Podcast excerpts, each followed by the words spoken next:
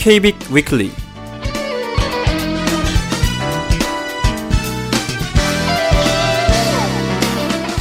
안녕하십니까. 2015년 3월 7일 토요일 KBIC 위클리 진행의 시각적인 거의창훈입니다.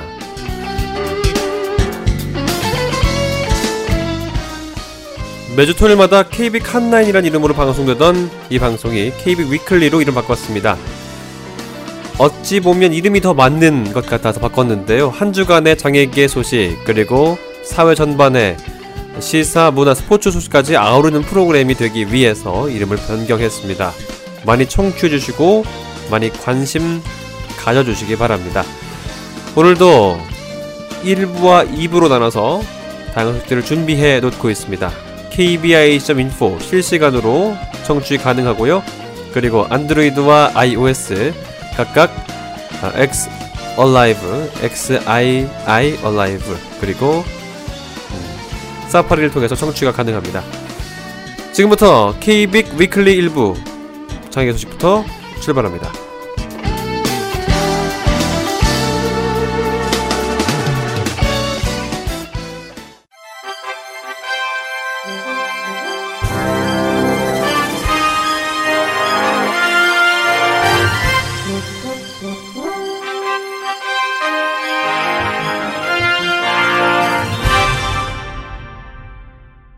청취자 여러분 안녕하십니까? 3월 첫째 주 주간 KBIC 뉴스입니다.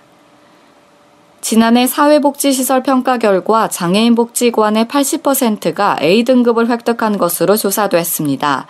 반면 소규모 시설과 신규 진입 시설이 많은 사회복귀 시설은 52%가 A등급으로 평가 대상 시설 유형 중 가장 낮게 평가됐습니다.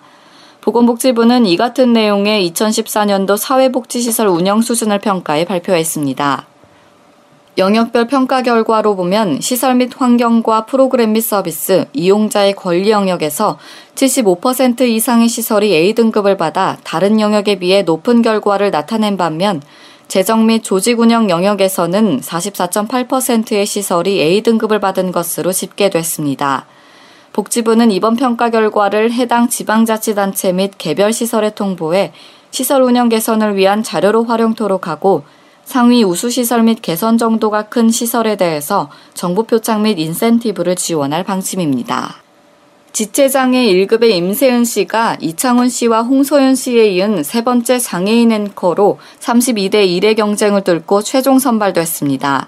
KBS에 따르면 서울 상암동에서 태어나 자란 임세은 씨는 고등학교 3학년 때 골프를 시작해 대학교 1학년에 티칭 프로 자격까지 취득했습니다. 하지만 2007년 대학교 4학년 겨울방학 때 세미프로 자격 획득을 앞두고 떠난 필리핀 전지훈련 과정에서 불의의 교통사고를 당해 모발의 사지가 마비되는 경수 손상으로 지체장애인이 됐습니다. 그 후 3년 동안 병원에서 치료와 함께 피나는 재활 훈련을 받은 뒤 기적적으로 팔의 근력이 상당 부분 회복되면서 지금은 자가 운전이 가능할 정도로 상태가 호전됐습니다. KBS 관계자는 임세은 씨가 재활 과정을 통해 보여준 성실함과 인내심은 준수하고 거부감 없는 외모와 함께 이번 선발 과정에서 높은 평가를 받은 것으로 알려졌습니다. 아울러 지난 2013년부터 장애인 예술단에서 목소리 연극과 뮤지컬에 참여해 오면서 발성과 목소리 정확한 발음 등 앵커가 되기 위한 기본기를 단단하게 다져왔다는 평가입니다. 임세은 씨는 유명한 앵커보다는 한 단계 한 단계 발전하는 성실한 앵커가 되고 싶다며 장애인들도 방송인뿐만 아니라 다양한 분야에서 각자의 역할을 충분히 해낼 수 있다는 것을 널리 알리고 싶다는 포부를 밝혔습니다. 한편 임세은 씨는 앞으로 일정 기간 뉴스 프로그램 진행과 관련한 실무 교육을 받은 뒤 오는 9일부터 KBS 뉴스 12에서 생활 뉴스를 진행하게 됩니다.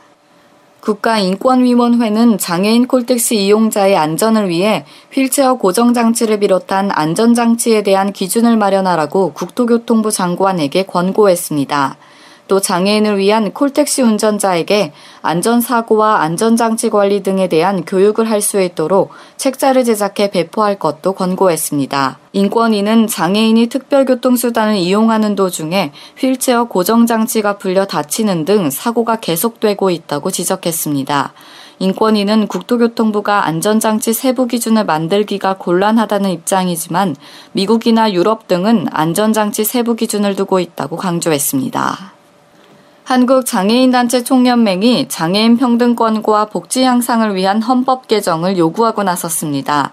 장애인단체 총연맹은 지난 4일 오후 발표한 성명을 통해 현행 헌법은 장애인 문제를 해결하기 위해 소극적이고 비체계적인 성격을 탈피해야 한다며 법률 용어 사용에서도 장애인이 아닌 장애자로 비하적인 의미를 가진 구시대적 명시가 지속되고 있다고 주장했습니다. 이어 2012년 1월부터 2014년 11월까지 국가인권위원회에 진정된 전체 차별 사건 대비 장애 관련 비율이 54.7%에 달한다며 우리 사회에서 여전히 장애인 차별이 지속적으로 만연하다고 덧붙였습니다. 또한 연맹은 독일 헌법 사례처럼 독자적인 장애인 차별 금지 조항을 삽입해야 한다며 헌법 개정을 통해 법적 평등과 적극적 평등 실현 조치가 실현되도록 해야 한다고 요구했습니다. 선천적 시각장애 여성이 황당한 이유로 여권 발급을 거부당해 논란이 일고 있다고 영국 일간지 텔레그래프가 보도했습니다. 현지 언론은 영국 잉글랜드 랭커셔에 사는 25살 알레산드라 카터가 얼마 전 여권을 발급받기 위해 관련 부처를 찾았다 두 눈동자가 정면을 응시하지 않는다는 이유로 거절을 당했다고 보도했습니다. 카터 씨는 태어날 때부터 선천적인 안구진탕증으로 인해 안구가 고정되지 않는 증상을 보이며 이 때문에 정면을 응시하는 것이 매우 어려웠다고 언론은 덧붙였습니다. 카터 씨는 현지 언론과의 인터뷰에서 이미 시각장애인으로 등록이 되어 있고 의사 역시 내가 안진증으로 인해 정면을 응시할 수 없다는 것을 확인해 줬음에도 불구하고 여권을 발급받을 수 없었다며 항변했습니다. 사연이 알려지자 리버풀의 여권 발급처 측은 뒤늦게 그녀의 발급 신청서를 재심사한 뒤 여권 발급을 허가했습니다. 여권 발급처 관계자는 이번 심사는 지난달부터 강화된 여권 발급 규정에 따른 것일 뿐이라면서 카터의 의견을 받아들여 여권을 발급하도록 허가했다고 해명했습니다. 실로암 시각장애인 복지관이 최근 초중고 대학생 시각장애인에게 보조공학기기를 무상으로 대여하는 2015년 상반기 시각장애인용 보조공학기기 대여식을 진행했습니다.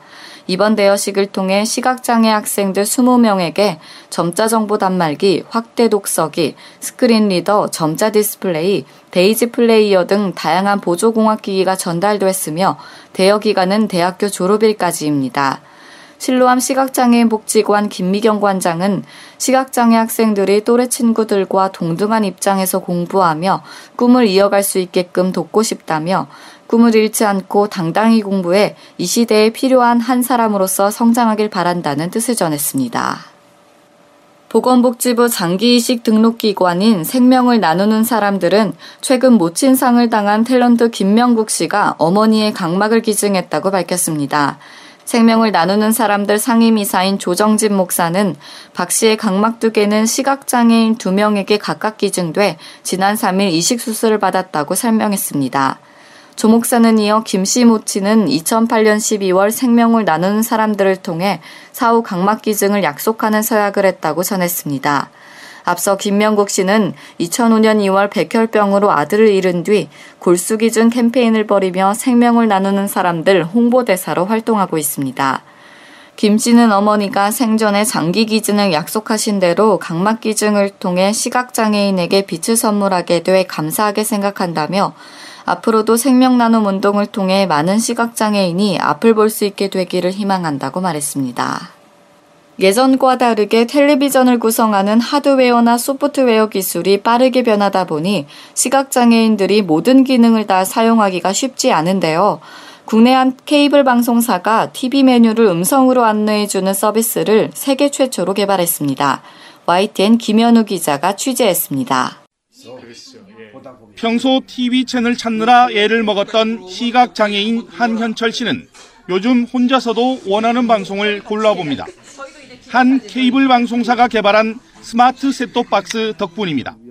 리모컨을 누르면 TV와 연결된 셋톱박스가 음성 안내로 채널을 알려줍니다. 13번 YTN 이슈 오늘 2부 자막 해설 인터뷰 한현철 시각장애인 지금처럼 이제 화면 읽어주는 이런 음성 응? 그 리모컨 시스템이 되면 어, 시각장애인들이 보면서 아, 몇 번 채널이고 우선 그걸 익혀서 어, 본다는 것도 좋고 문자로만 나타나는 VOD 메뉴까지 주변의 도움 없이 선택할 수 있습니다. 시각장애인의 의견을 들어 1년여 만에 개발한 TV 음성 안내 서비스로 세계 최초입니다. 인터뷰 이재찬 CJ 헬로비전 사회공헌팀 차장. 스마트 셋탑의 음성 안내 기능을 이용을 하셔서 원- 어, 혼자서도 원하시는 프로그램을 보실 수 있는 그래서 방송 접근이 훨씬 높아지는 그런 효과를 볼 수 있습니다. 국내 시각장애인은 공식적인 집계로만 25만여 명. 복잡한 TV 리모컨의 미로 속에 갇혀 있던 시각장애인들이 음성 안내 서비스 덕분에 세상과 더 쉽게 소통할 수 있게 됐습니다. YTN 김현우입니다. 이상으로 3월 첫째 주 주간 KBIC 뉴스를 마칩니다. 지금까지 진행의 남서영이었습니다. 고맙습니다.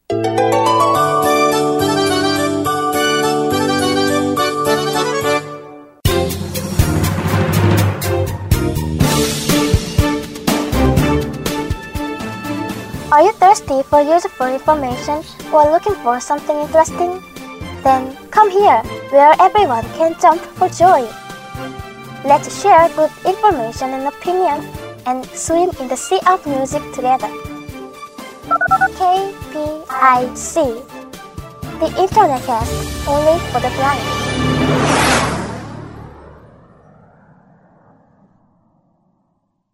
이번 주는 하상 매거진 소식을 정리하는 시간입니다. 하상 매거진 담당자 최연신 선생님이십니다. 안녕하세요. 네, 안녕하세요. 네, 정말 어, 오랜만에 뵙네요. 같이 한 건 1월 하고 2월은 따로 하셨고 3월에 같이 하게 그렇죠. 됐습니다. 네, 네, 네. 잘 지내셨습니까? 네, 네. 저는 잘 지냈습니다. 네. 선생님은 뭐 TV를 통해서 가끔 뵙고요. 네, 저는 뭐 그렇군요. 알겠습니다. 자, 뭐 3월이 되면서 또 다양한 이슈들도 소식들도 많을 텐데 하상 매거진도 네. 역시 3월이 됐기 때문에 또 다른 또 즐거움이 있지 않을까 생각을 하게 되거든요. 어떤 것들이 준비되어 있는지 하나씩 살펴보겠습니다. 전해 주시죠. 네.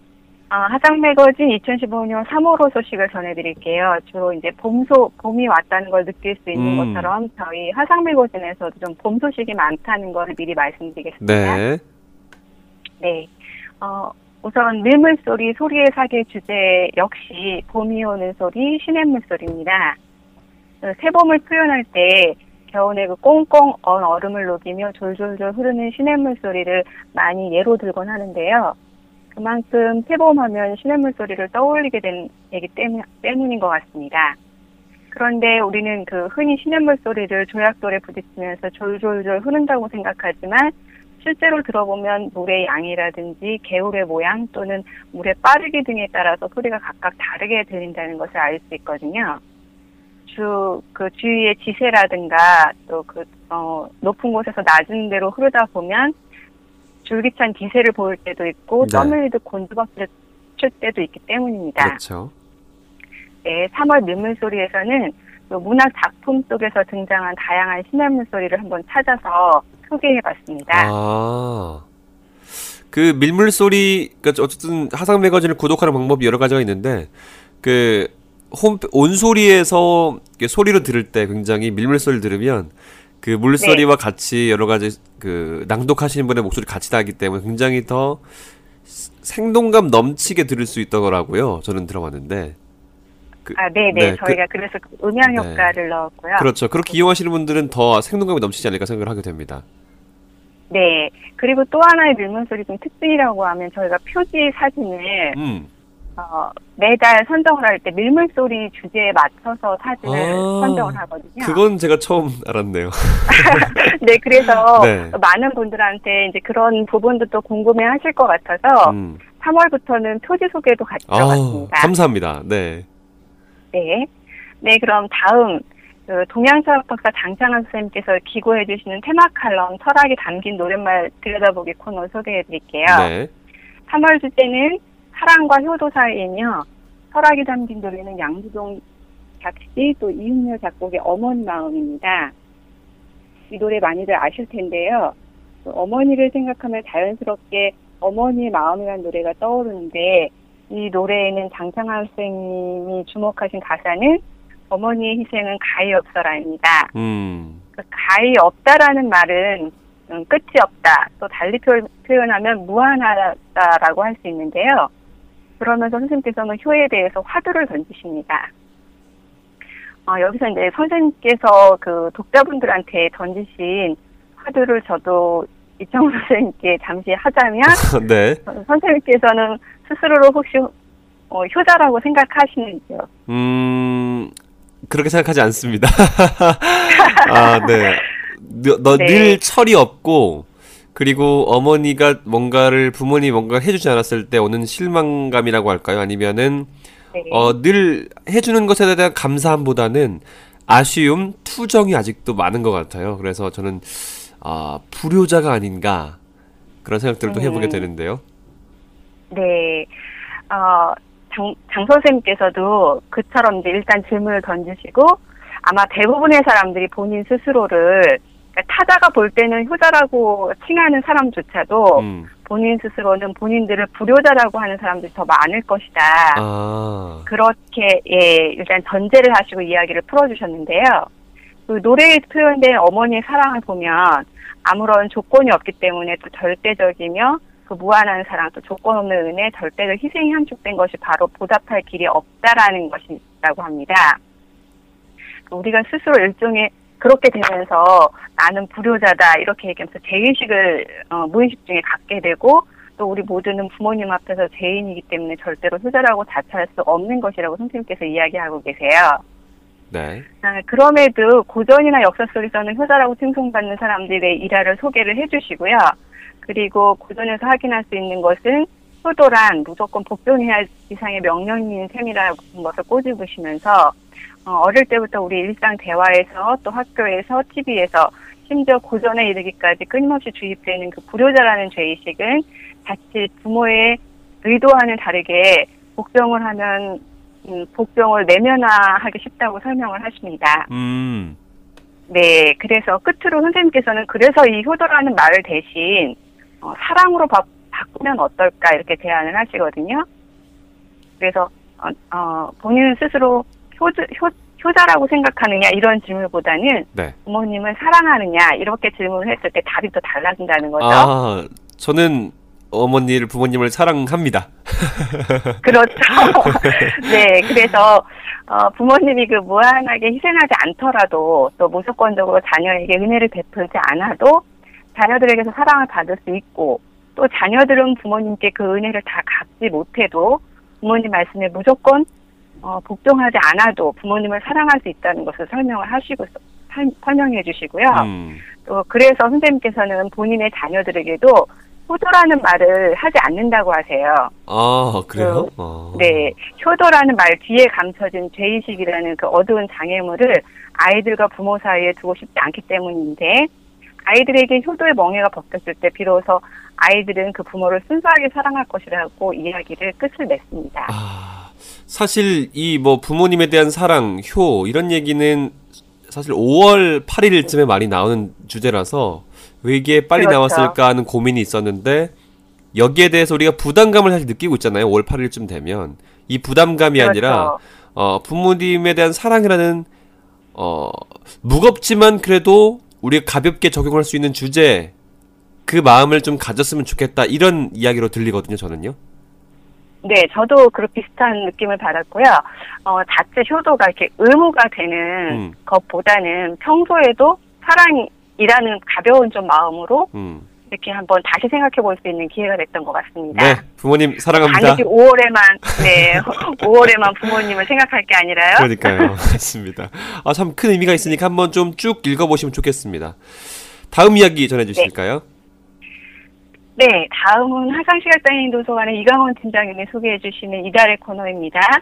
3월의 테마는 시끄러운 세상 소음의 존재 이유 이유입니다. 음, 어, 화상 매거진이 올해 그 총 테마를 청각으로 정했었는데요. 네. 그 소리 중에서 3월에는 소음을 선택을 하셨습니다.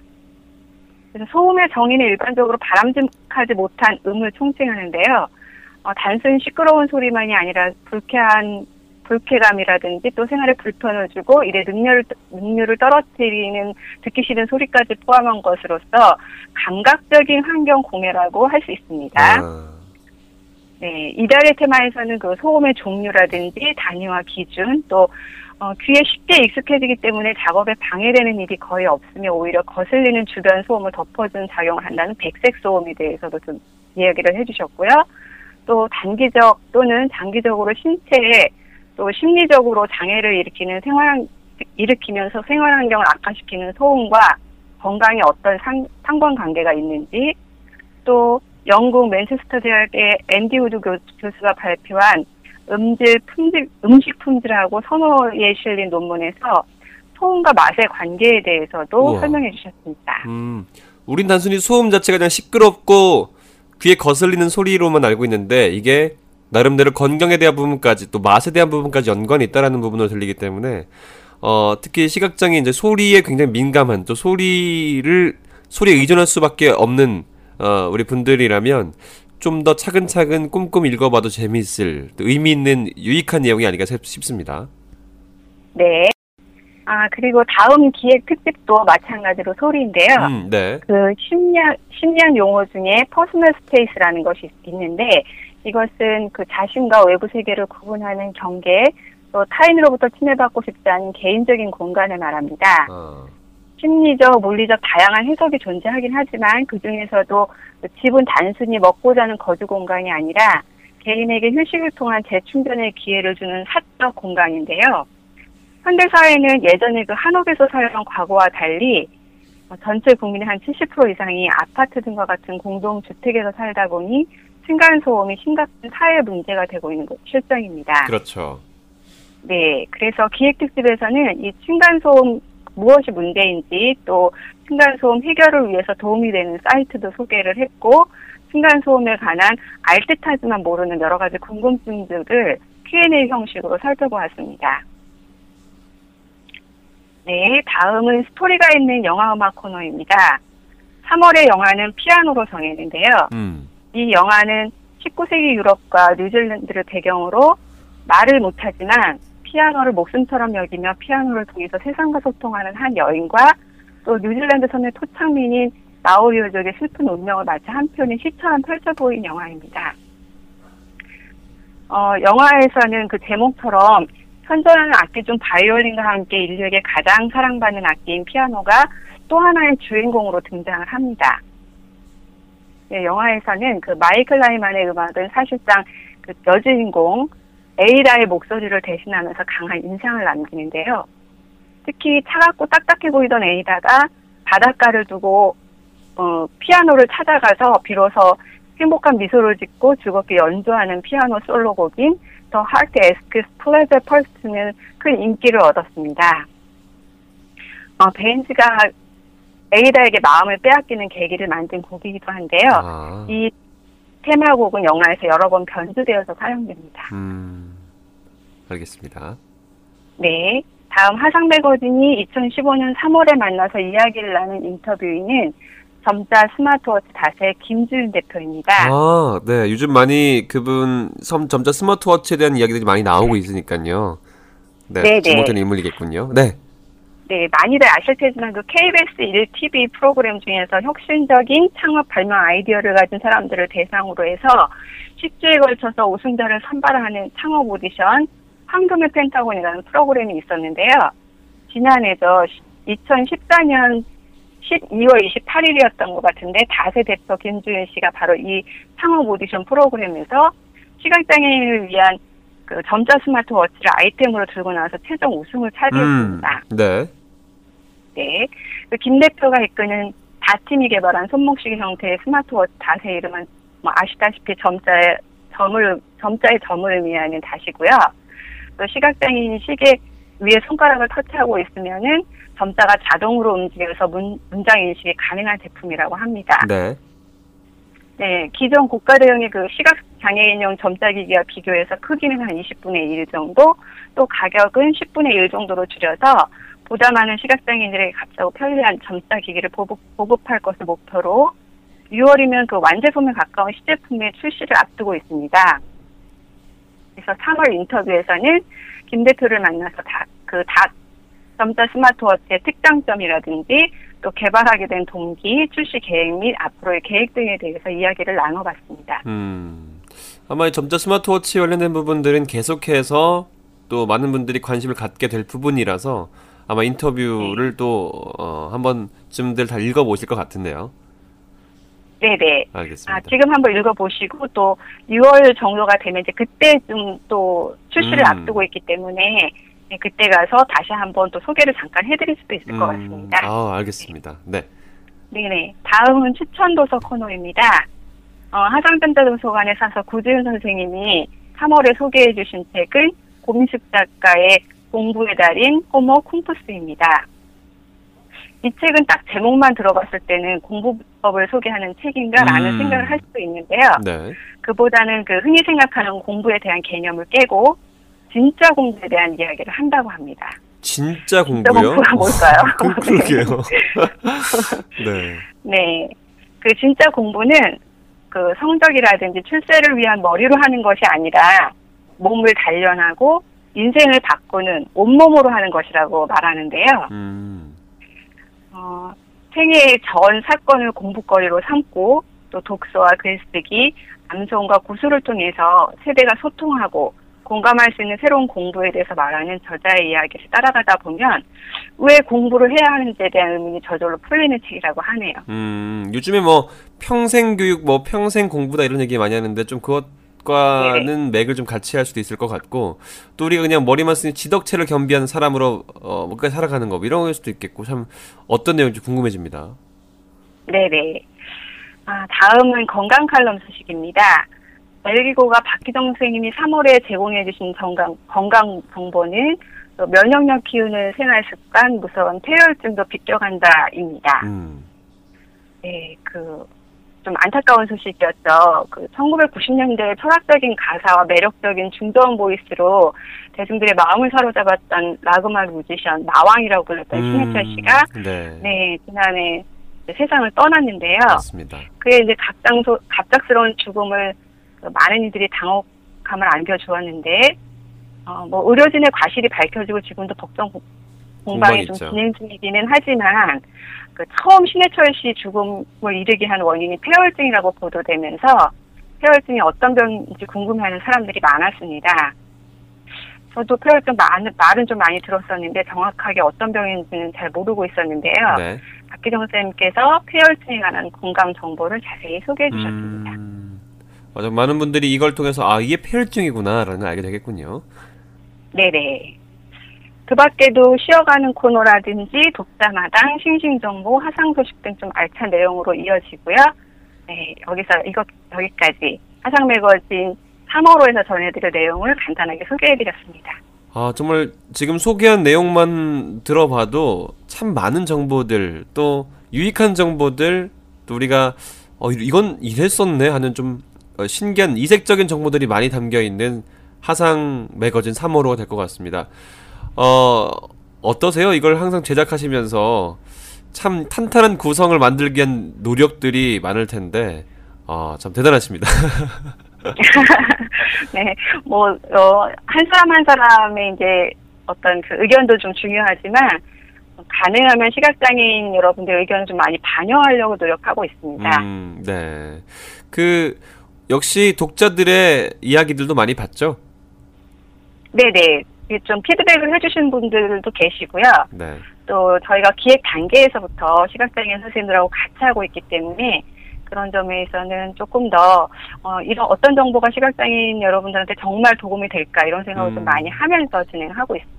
네, 알겠습니다. 아직 많이 부족하죠? 아닙니다. 조금 더 탄탄한 구성과 또 많은 분들이 함께 한다는 느낌들이 곳곳에서 묻어 있다는 생각들을 많이 하게 되는 부분이거든요. 알겠습니다. 네, 감사합니다. 네, 2015년 3월호 하상 매거진 소식을 들어봤습니다. 4월 이제 뭐 완연한 봄이 올 때 또 만나 뵙게 되겠군요, 선생님. 네. 알겠습니다. 오늘 고생 많으셨고요. 하상 매거진 소식을 하상 장애인 복지관 최현신 선생님과 함께 나눠봤습니다. 선생님 고맙습니다. 네, 고, 고맙습니다. 어? 사상점자 도서관? 어, 어, yeah.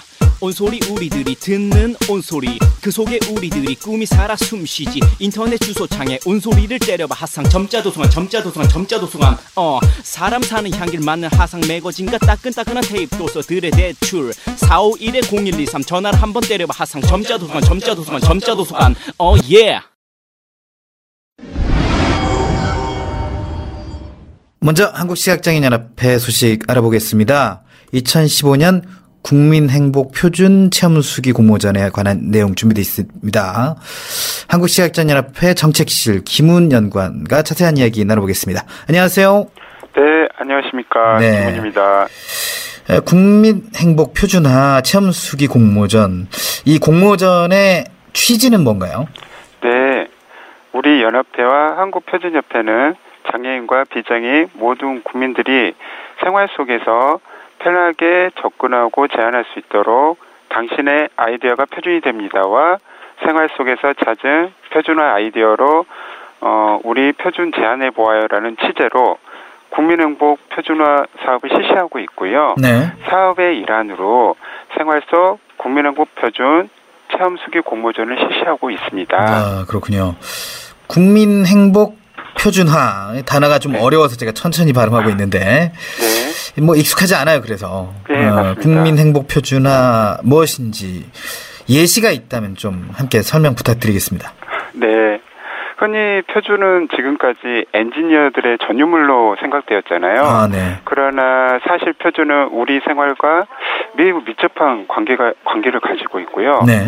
드러나지 않게 제 역할을 다하고 있습니다. 네네. 어, 우리가 매일 사용하고 있는 가전제품, 그 다음에 인터넷, 그 다음에 도로 표지판, 우리가 가장 일상적으로 사용하는 횡단보도의 그 횡단보도 등 책과 복사지, 사이즈 등 적용되지 않는 곳이 일상생활에서 거의 없습니다. 네. 어, 국민 행복표준 생활 아, 표준화란 음. 음, 장애인과 비장애인 모든 국민들이 생활 속 표준에 친근하게 접근하여 어, 제한할 수 있는 열린 공간입니다. 아, 예를 들어볼까요? 네네. 어, 충전기가 예전엔 모두 달라서 불편한 점. 네. 그 다음에 서울에서 사용하던 교통카드가 있는데 부산에 가면 사용하지 못하는 불편한 점. 네. 그 다음에 고장난 차를 AS 센터에 맡겼는데 어, 잘 고쳐지지 않아서 불만스러워졌던 점. 한 해로 또 산후조리원을 우리가 믿고 의지할 수 있는지 이건 이 표준은 좀 제가 듣고도 좀 신기했는데요. 음. 음식점에 밥 한 공기의 적정 용량이 표준으로 제한돼 있다는 아. 이런 것을 대상으로 하고 있습니다. 그렇군요. 아, 예. 밥한 공기도 표준화가 필요하군요. 아, 이 오늘 재미있네요. 이거 밥한 예, 예. 공기가 표준화가 필요하다는 거. 자, 그렇다면 공모 주제가 있을 거 아닙니까? 이 국민 행복 표준화 화제. 아, 과제죠, 과제. 네네. 예. 그 이, 이런 거와 관련된 것들만 주제로 좀 선택할 수 있는 건가요? 예. 음. 어, 표준화가 완료된 32개 국민행복 표준화 과제와 관련된 생활 속 에피소드이고요. 어, 생활 편의 개선, 네. 그 다음에 장애인 노약자 편의 시설 개선, 그 다음에 서비스 질 향상 등이 있습니다. 음, 그래요. 이런 과제 목록들이 있는데 이 과제 목록들은 어디서 확인할 수가 있나요? 네, 어, 국민행복 표준화 과제 리스트와 음. 체험 수기 공모전 신청서를 우리 시각장애인용 절- 전용 통신망 넓은 마을 공개 자료실 문서 자료실에 가시면요. 음. 네. 어, 267번 자료를 다운로드 받으시면 됩니다. 음. 그러니까 이게 공모전에 시각장애인들만 좀 참여가 가능한 건가요? 아니면 비장애인도 참여가 가능한가요? 어, 모두가 참여 가능합니다. 아. 어, 참가 제한은 없습니다. 참가 제한 없으면 비장애인들도 이제 이 과제 목록을 봐야 되는데 신청서에 다 나와 있는 모양이군요. 그러면 그렇죠? 예, 예. 네, 신청서에 과제 목록이 나와 있으니까 그 과제 목록대로 예, 예. 제출을 하시면 될 것 같고요. 그 시각장애와 관련된 주제로 목록에 좀 있나요? 예. 그 대표적으로 두 가지가 있는데요. 음. 네. 첫 번째는 시각장애인용 그, 그 디지털 도서가 있고요. 네. 어, 두 번째로는 그 가전제품의 그 개폐식문, 그 다음에 입력 장치, 입력 장치 표준화로 되어 있는 네. 가전제품의 접근성 향상 이 두 가지가 대표적으로 있습니다. 예, 그렇군요. 시각장애인 여러분들이 이 두 가지를 역점으로 두고 네, 공모에 참여하시면 되겠네요. 네. 예. 자, 그러면 공모전에 출품하는 작품의 제출 형식은 제한이 없습니까? 아, 그 표준화가 완료된 32개 국민행복 표준화 과제와 관련된 음. 생활 속 에피소드를 그 모집하는 공모전이잖아요. 네. 그래서 분량은 A4 용지 2에서 4페이지고요. 음. 어, 수필, 일기 등 다양한 형식으로 제출해 주시면 됩니다. 네, 다양한 형식. 네, 어, 형식에 제한은 없다. 네, 뭐 없습니다. 얘기입니다. 자, 참가하는데 어떤 자격이 필요한가? 아까 말씀 비장애인 모두, 장애인도 모두 참여할 수 있다 그랬는데 뭐 그런 것도 제한이 없겠군요. 그죠? 예, 어. 우선 대한민국 남녀노소 누구나 참여 가능하고요. 음. 말씀드렸듯이 음. 참가자 제한은 없는데 음. 어, 개인 참여를 원칙으로 하고 있습니다. 개인 참여, 단체 말고. 팀, 음. 예, 팀 구성이나 뭐 중복 그 참여는 좀 불가하고 불가하고. 네, 예. 팀은 안 되고 일단 개인적으로 공모에 참여하시면 된다. 이런 예, 겁니다. 맞습니다. 자, 참가하면 어떤 혜택이 있는지, 당선이 되면 시상 내용은 어떻게 되는지도 궁금합니다. 예. 우선 당선작은 5월 13일 날 국민 표준 행복 홈페이지가 있습니다. 그쪽에서 발표를 할 계획이고요. 총 10명 선발하여 시상할 계획입니다. 네. 우선 뭐 자세히 좀 말씀드리면 음. 최우 수상 1명, 그 다음에 우수상 3명, 그 다음에 장려상 6명 등 해서 각각 상품권과 상장이 부여되고요. 음. 그 다음에 모든 참여자에게 소유에게 기프트권이 제공되고 있습니다. 아, 요새 또 기프티콘 유용하게 쓸 수 있는데, 네. 이제 상품도 현대적으로 바뀌는 모양이네요. 네네. 네, 스마트하게 저 바뀌는 것 같군요. 자, 심사 기준을 알면 더욱 좀 작품이 많은, 네. 많이 좀 나올 것으로 예상이 되는데, 네. 심사 기준은 무언가요? 아, 한 다섯 가지로 잡아봤는데요. 네. 체험담을 하나의 스토리로 충실하게 담은 충실성, 충실성. 그다음에 호구나 창작품이 아니한 진실성, 진실성. 그다음에 명확한 의사 전 의사 전달의 표현력, 표현력? 사례에 참신한 그 독창성, 그리고 마지막으로 나이, 직업, 어 공고 내용을 좀 준수해서 음. 어 심사위원 어, 재량으로 평가할 수 있도록 하였습니다. 네, 그래요. 자, 어쨌든 진실성이 좀 있어야 된다. 독창성이 네, 있어야 된다를 중점으로. 네. 네. 보면 저 좋을 것 같군요. 자, 그래요. 이렇게 제출이 된 작품들은 향후 어떻게 활용되나요? 네. 어, 첫 번째로는 국민홍보 표준화 사업 및 국민 제한 참여 그 홍보 사업에 활용되고요. 네. 두 번째로는 국내 표준화 인식 제고 활동과 표준화 교육 자료로 활용할 것입니다. 그리고 네. 마지막으로는요. 소비자 참여 표준 성공 사례 홍보 자료로 활용할 계획입니다. 네, 그래요. 네. 자, 자세한 접수 방법도 궁금합니다. 네. 어, 모집 기간은 4월 19일까지거든요. 4월 19일. 네. 예. 어, 수기와 처음 수기 공모전 신청서를 어, 이메일 khooneye 골뱅이 한메일.점 넷으로 음. 제출해 주시면 됩니다. 아, 김훈 연구원의 이메일이군요. 아, 제 이메일입니다. K 훈. 네. 네, 그렇군요. 예, 예. 다시 한번 이메일 주소 알려 주시죠. 네. 예, 그 제 이메일 주소는 영어 다 소 문자고요. 네. K H O O N E Y E 골뱅이 한메일.점 넷으로 음. 제출해 주시면 됩니다. 네. 4월에는 장애인의 날이 있습니다. 장애인의 날을 맞아 여러 가지 행사들이 진행되고 있는데요. 이 시간에는 그 기념 행사 소식 하나 알려드리려고 합니다. 장애인의 날 기념 글 공모가 있다고 하는데요. 전국 저시력인 연합회 미영순 회장 연결해서 자세한 이야기 들어보겠습니다. 회장님 안녕하세요. 네, 안녕하세요. 미영순입니다. 아이고, 네. 목소리가 굉장히 아리따우신 회장님입니다. 아이고, 감사합니다. 자, 장애인의 날 기념 글 공모 행사 어떤 행사인지 소개 좀 부탁드리겠습니다. 네, 4월 20일에는 워낙 행사가 많이 있죠. 네. 근데 이제 많은 장애인이 모여서 막 떠들썩 신나는 잔치 한마당 할 수도 있고 네. 저희는 뭐 잔, 단체도 작고 하니까 어 그날 좀 조용히 자신을 돌아보면서 그것을 어, 문자로 표현해 보자. 음. 예, 왜냐면 안 보이거나 덜 보이거나 어쨌든 끊임없이 주위 환경과 사회와 다른 사람들과 교감은 하고 사니까 네. 그 느낌을 어, 한번 꺼내서 남들한테 알려보자. 음. 어, 그래도 내 내면을 보는 데는 안 보여도 전혀 상관없거든요. 네. 예, 그래서 내 내면을 잘 보고 그거를 예쁜 말로 다듬어서 한번 어, 남에게도 알려보자 하는 그런 행사입니다. 네, 그렇군요. 이런 행사를 실시하게 된 취지는 뭔가요? 처음에 이제 이 저시력인 연합회가 99년에 발족을 했어요. 아, 예. 예, 근데 보니까 어, 장애인 뭐 장애 극복 수기 이런 게 주로 있더라고요. 네네. 예, 그래서 어, 장애인이라고 그래서 뭐 이렇게 특별히 다른 건 아니거든요. 예. 24시간 내가 장애 이러고 사는 것도 아니고. 네. 예, 그래서 어, 예를 들어서 3월 달에 어느 어, 밝은 휴일에 프리지아 향기도 그윽하고 네. 안 보여도 음. 아, 오늘 참 날씨도 따뜻하고 기분 좋다. 음. 그러면 음악을 하나 들을까? 보면 이제 신나는 펑크나 뭐 비트 뮤직을 들을 수도 있고 음. 고요한 클래식을 군지 자기 개인 나름이지만 네. 거기에 시각장애 안장애 뭐 구별이 없거든요. 그렇죠. 예, 그래서 우리도 어, 안 보이거나 덜 보여도 보이는 사람하고 공통점이 굉장히 많다. 음.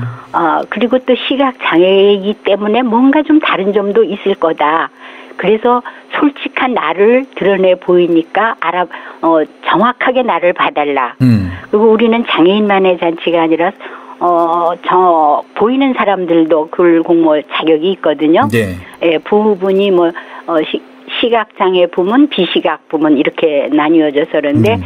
우리가 길에서 보다 보면은 아유 저렇게 안 보이는데 뭐하러 돌아다닐까 쯧쯧 뭐 이런 사람도. 있어요. 예. 많아요. 네. 예. 근데 세상 사람이 다 그렇기만 한 건 아니거든요. 네네. 그래서 또 다른 사람들이 시각 장애인을 보면서 아, 저 사람은 눈이 안 보여서 정말 내면 세계가 깊구나, 이런 걸 느낄 수도 있고, 음. 예, 그래서 아니면 자기가 정말 도와주고 싶었는데 어, 어떻게 접근을 해야 좋을지 몰라서 못했다, 이런 것도 있을 수 있고. 아, 그렇죠. 네. 예, 그래서 우리가 서로 예, 보이는 쪽에서는 우리를 본 느낌을, 네. 우리는 우리가 평소에 느끼는 느낌을 같은 자리에서 터놓고 음. 뭐 교감도 하고 공통점도 찾고 서로를 더 조금 더 이해를 하고 그런 취지에서 이걸 만든 거죠. 네. 글의 종류는 참 다양한데요.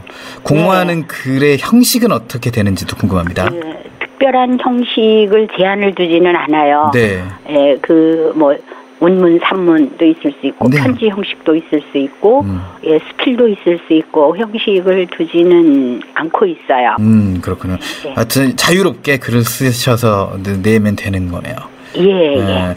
이 공모에 유의해야 할 사항이 있다면 어떤 것들이 있을까요? 네, 그 처음에 이제 우리 취지가 음. 있는 그대로의 나를 보여주고 남이 어떻게 보는지도 내가 이해를 하겠다 이런 음. 거기 때문에 뭐 장애 극복 수기 음. 그래서 뭐그 처절하고 치열하고 네. 막늘 긴장감 속에서 우리가 늘 그런 게 아니거든요. 그렇죠. 래서 네. 예, 그런 글은 좀 보내지 말아달라.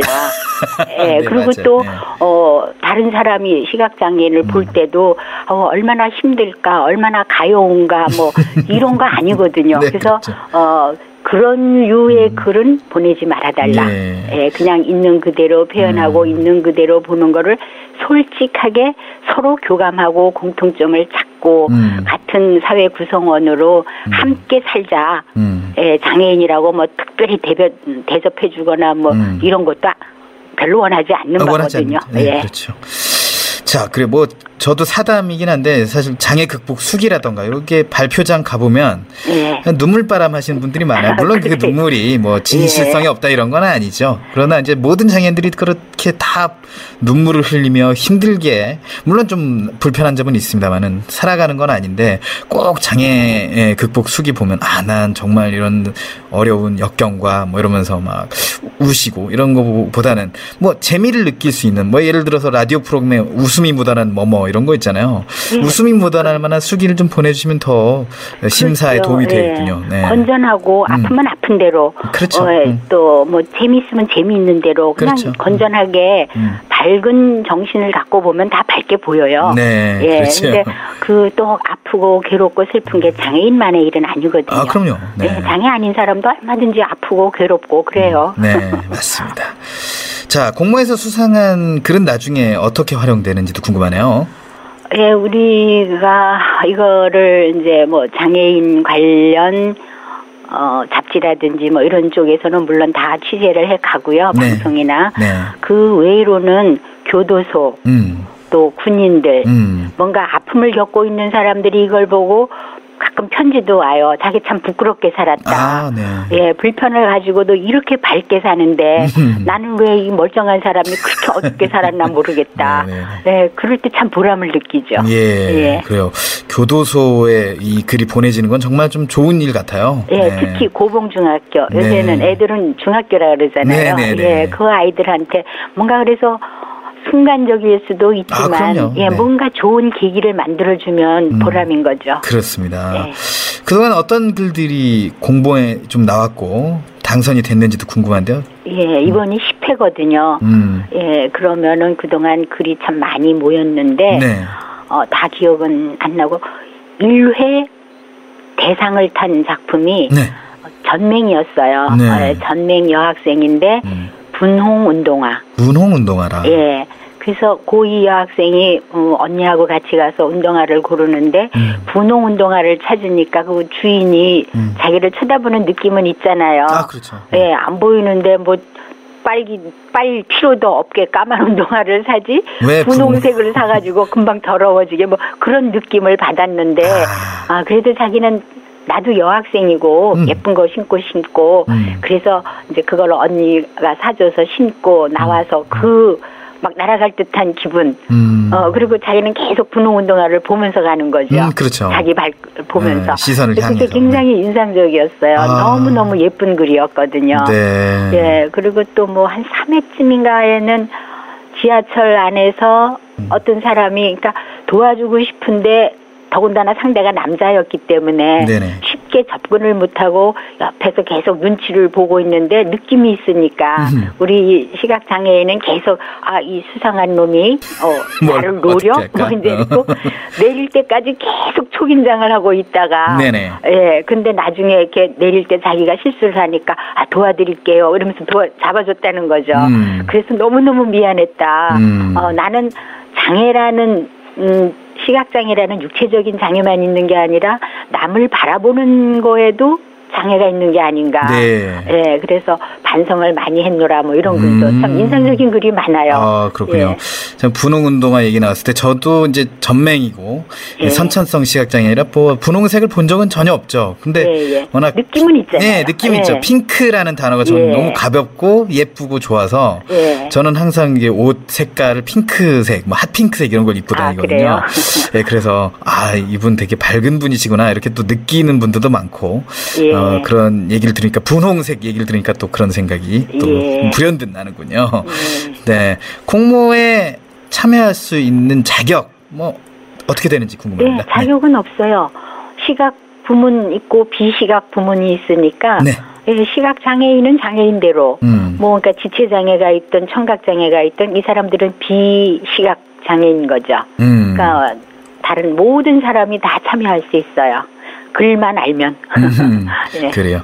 또 컴퓨터로 자판을 칠 수 있다면 예, 네. 그렇죠. 네. 근데 못하는 사람들도 가끔 있거든요. 네. 한 지금 한 5, 60대 된 사람들 그렇죠, 중에. 그렇죠. 예, 네. 그러면 뭐 복지관에 가면 또 다 도와주시더라고요. 그렇죠. 구슬로 이렇게 불러주시는 경우도 있으니까. 예, 네, 예. 네. 그래요. 공모에 당, 당선이 좀 되면 시상식도 따로 있다고 들었어요. 예, 예. 시상식은 언제 어디서 열리게 되나요? 예, 원래 4월 20일 날 하면 좋겠지만 네, 네. 그날은 또 다른 데도 행사가 아유, 많으니까. 네. 예, 여기 오느라고 다른 데 못 가면 그것도 안 되고. 네. 예, 그래서 우리는 16일 목요일 오후 4시입니다. 아, 목요일 오후 4시에 시상식이 예, 예. 벌어지면 그 전에 뭐 접수가 이루어져야 될 것 같고 뭐 네, 그렇게. 삼- 접수 마감은 3월 31일까지. 네, 그렇죠. 시상 내용도 좀 소개를 해 주십시오. 예, 어, 비시각이나 시각 부분이나 똑같이 대상 하나, 금상 하나, 아, 근데 시각 부문은 은상이 둘이 있고 일반에서는 은상이 하나. 네. 예, 그리고 장려상 다섯. 음, 예. 그래요. 뭐 소정의 부상도 좀 있나요? 어, 상금이 이 글쎄 뭐 많은 거에 비하면은 아니지만 네. 대상이 50만 원이에요. 예, 그러니까 뭐 상금을 받아 가시니까 그리고 간단한 다과를 나누면서 네, 서로 또 이야기하고, 예. 네. 뭔가 글을 쓴다는 공통점을 갖고 있는 사람들끼리 또 예, 교감의 시간이 있죠. 네. 아무래도 교감이 좀 잘 통하지 않을까라는 예, 예상도 좀 예. 해보게 되네요. 예. 아까 이제 접수 기간을 3월 31일까지라고 말씀하셨는데 예. 어, 접수 방법을 좀 소개를 해주십시오. 예, 저희는 메일로만 접수를 하는데요. 메일, 네. 예, 그래서 어 이게 기만과 병원하고 공동 주체거든요. 네. 그래서 기만과 병원 메일이거나 아니면 전국 저시력인 연합회 메일. 음. 근데 뭐 다 로비전이 들어가요. 네. 어, 로비전 코리아닷컴 음. 이게 전국 저시력인 연합회 메일이고 네. 포 앞에 숫자 네, 4를 사, 넣어갖고 포 로비전에서 김닷컴 음. 예 그렇게 두 두 개로 받습니다. 예, 그래요.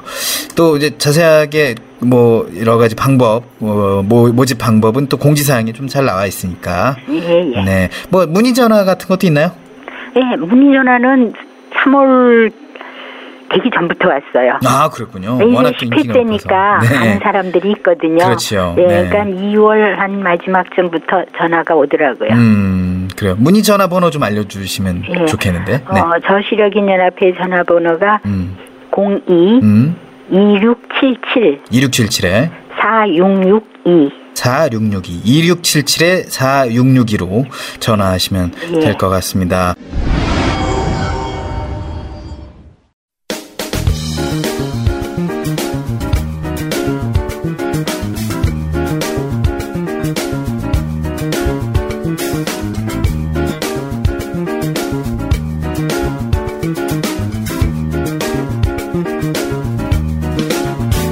지금 여러분께서는 한 주간 사회 전반의 소식을 전하는 KB 위클리를 청취하고 계십니다.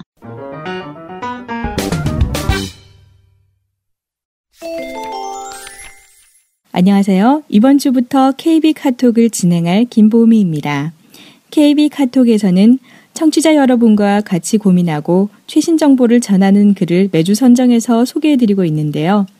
이번 주 KB 카톡에서는 한국시각장애인 연합회에서 발간하는 격주간 Braille Times 제754호에 실린 칼럼을 살펴보겠습니다. 포커스, 보행지도사 국가공인 민간 자격 공인을 향한 노력. 글쓴이 하성준, 서울특별시립 노원시각장애인 복지관 사무국장. 시각장애인의 자립생활 및 재활을 위해 일하는 전문 인력으로 잘 알려진 자격이 바로 보행지도사다. 물론 국가공인 민간 자격으로 운영되는 점역 교정사도 그러한 전문 인력 중의 하나이다. 이들 자격 외에도 넓은 의미에서 보면 사회복지사나 특수교사도 시각장애인의 자립생활이나 재활을 위해 일하는 전문 인력이라고 할 수 있을 것이다. 이들 자격 중 사회복지사와 특수교사는 국가 자격으로 운영되고 점역교정사는 국가공인 민간 자격이다. 보행지도사는 아직 민간 자격인데 오늘은 보행지도사를 중심으로 포커스를 꾸며보기로 한다. 한국시각장애인 연합회는 이미 20년 가까이 보행지도사와 관련된 사업을 수행해왔다. 처음 시작된 1990년대에는 특수교사나 시각장애인 복지기관 종사자들을 위한 연수 프로그램으로 진행했으며 2011년 보행지도사 민간 자격으로 전환해 이를 취득하기 위한 과정으로 보행지도사 양성 과정을 운영하고 있다. 한시련은 민간 자격으로 운영하고 있는 보행지도사를 점역 교정사와 같이 국가공인 민간 자격으로 운영하기 위해 지난 2012년부터 국가공인 민간 자격 승인을 위한 절차를 밟고 있으나 아직 공인을 받지 못하고 있다. 보행지도사는 시각장애인의 독립보행을 위한 흰지팡이 활용법을 지도하는 것을 주된 업무로 하는 전문 인력으로 미국에서는 ONM, 오리엔테이션 앤 모빌리티 스페셜리스트라는 명칭으로 대학원 석사과정으로 교육을 이수하고 자격시험을 통과하면 부여되는 자격이다.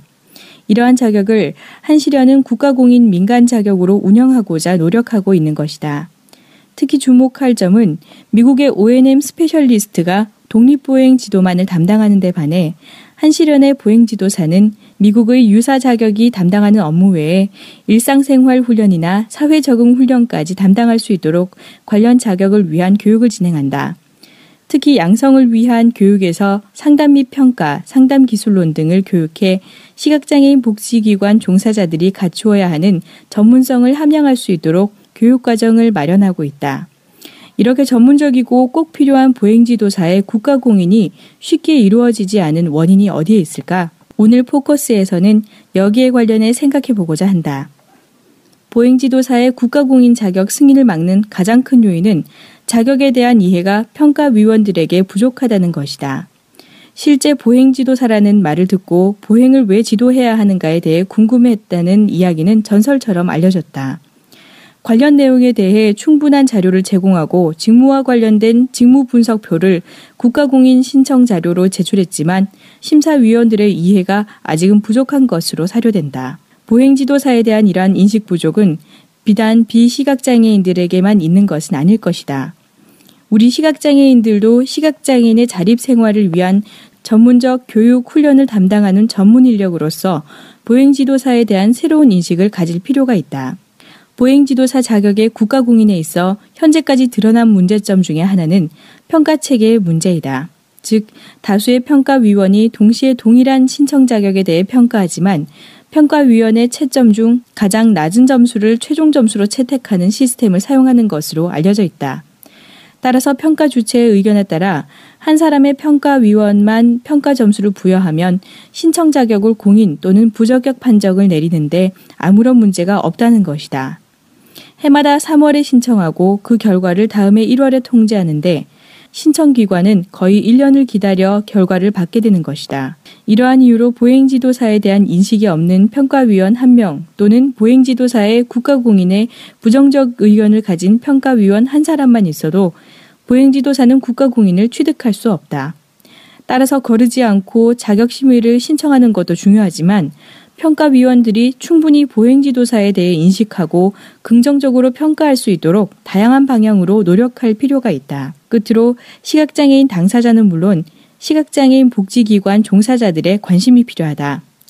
보행지도사는 시각장애인의 자립생활과 재활에 없어서는 안 될 중요한 전문 인력이고 그러한 인력을 시각장애인과 그 가족을 대표하는 한시련이 주력 사업으로 진행하고 있는 만큼 국가공인 자격으로 운영될 수 있도록 지속적인 관심이 요구된다. 특히 교육에 참가하는 참가자들은 물론 기관 운영진에서 보행지도사 민간 자격이 활성화될 수 있도록 해야 한다. 구체적으로 많은 직원들이 참여할 수 있도록 지원하는 것이 중요하다. 올해도 24명이 보행지도사 양성 과정에 참여하고 있다. 모든 참가자들이 우수한 성적으로 교육도 이수하고 자격시험도 통과하기를 응원하면서 보행 지도사 국가공인을 위한 한시련의 노력에 독자 여러분의 박수와 지지를 보내주시기를 바란다. 고맙습니다.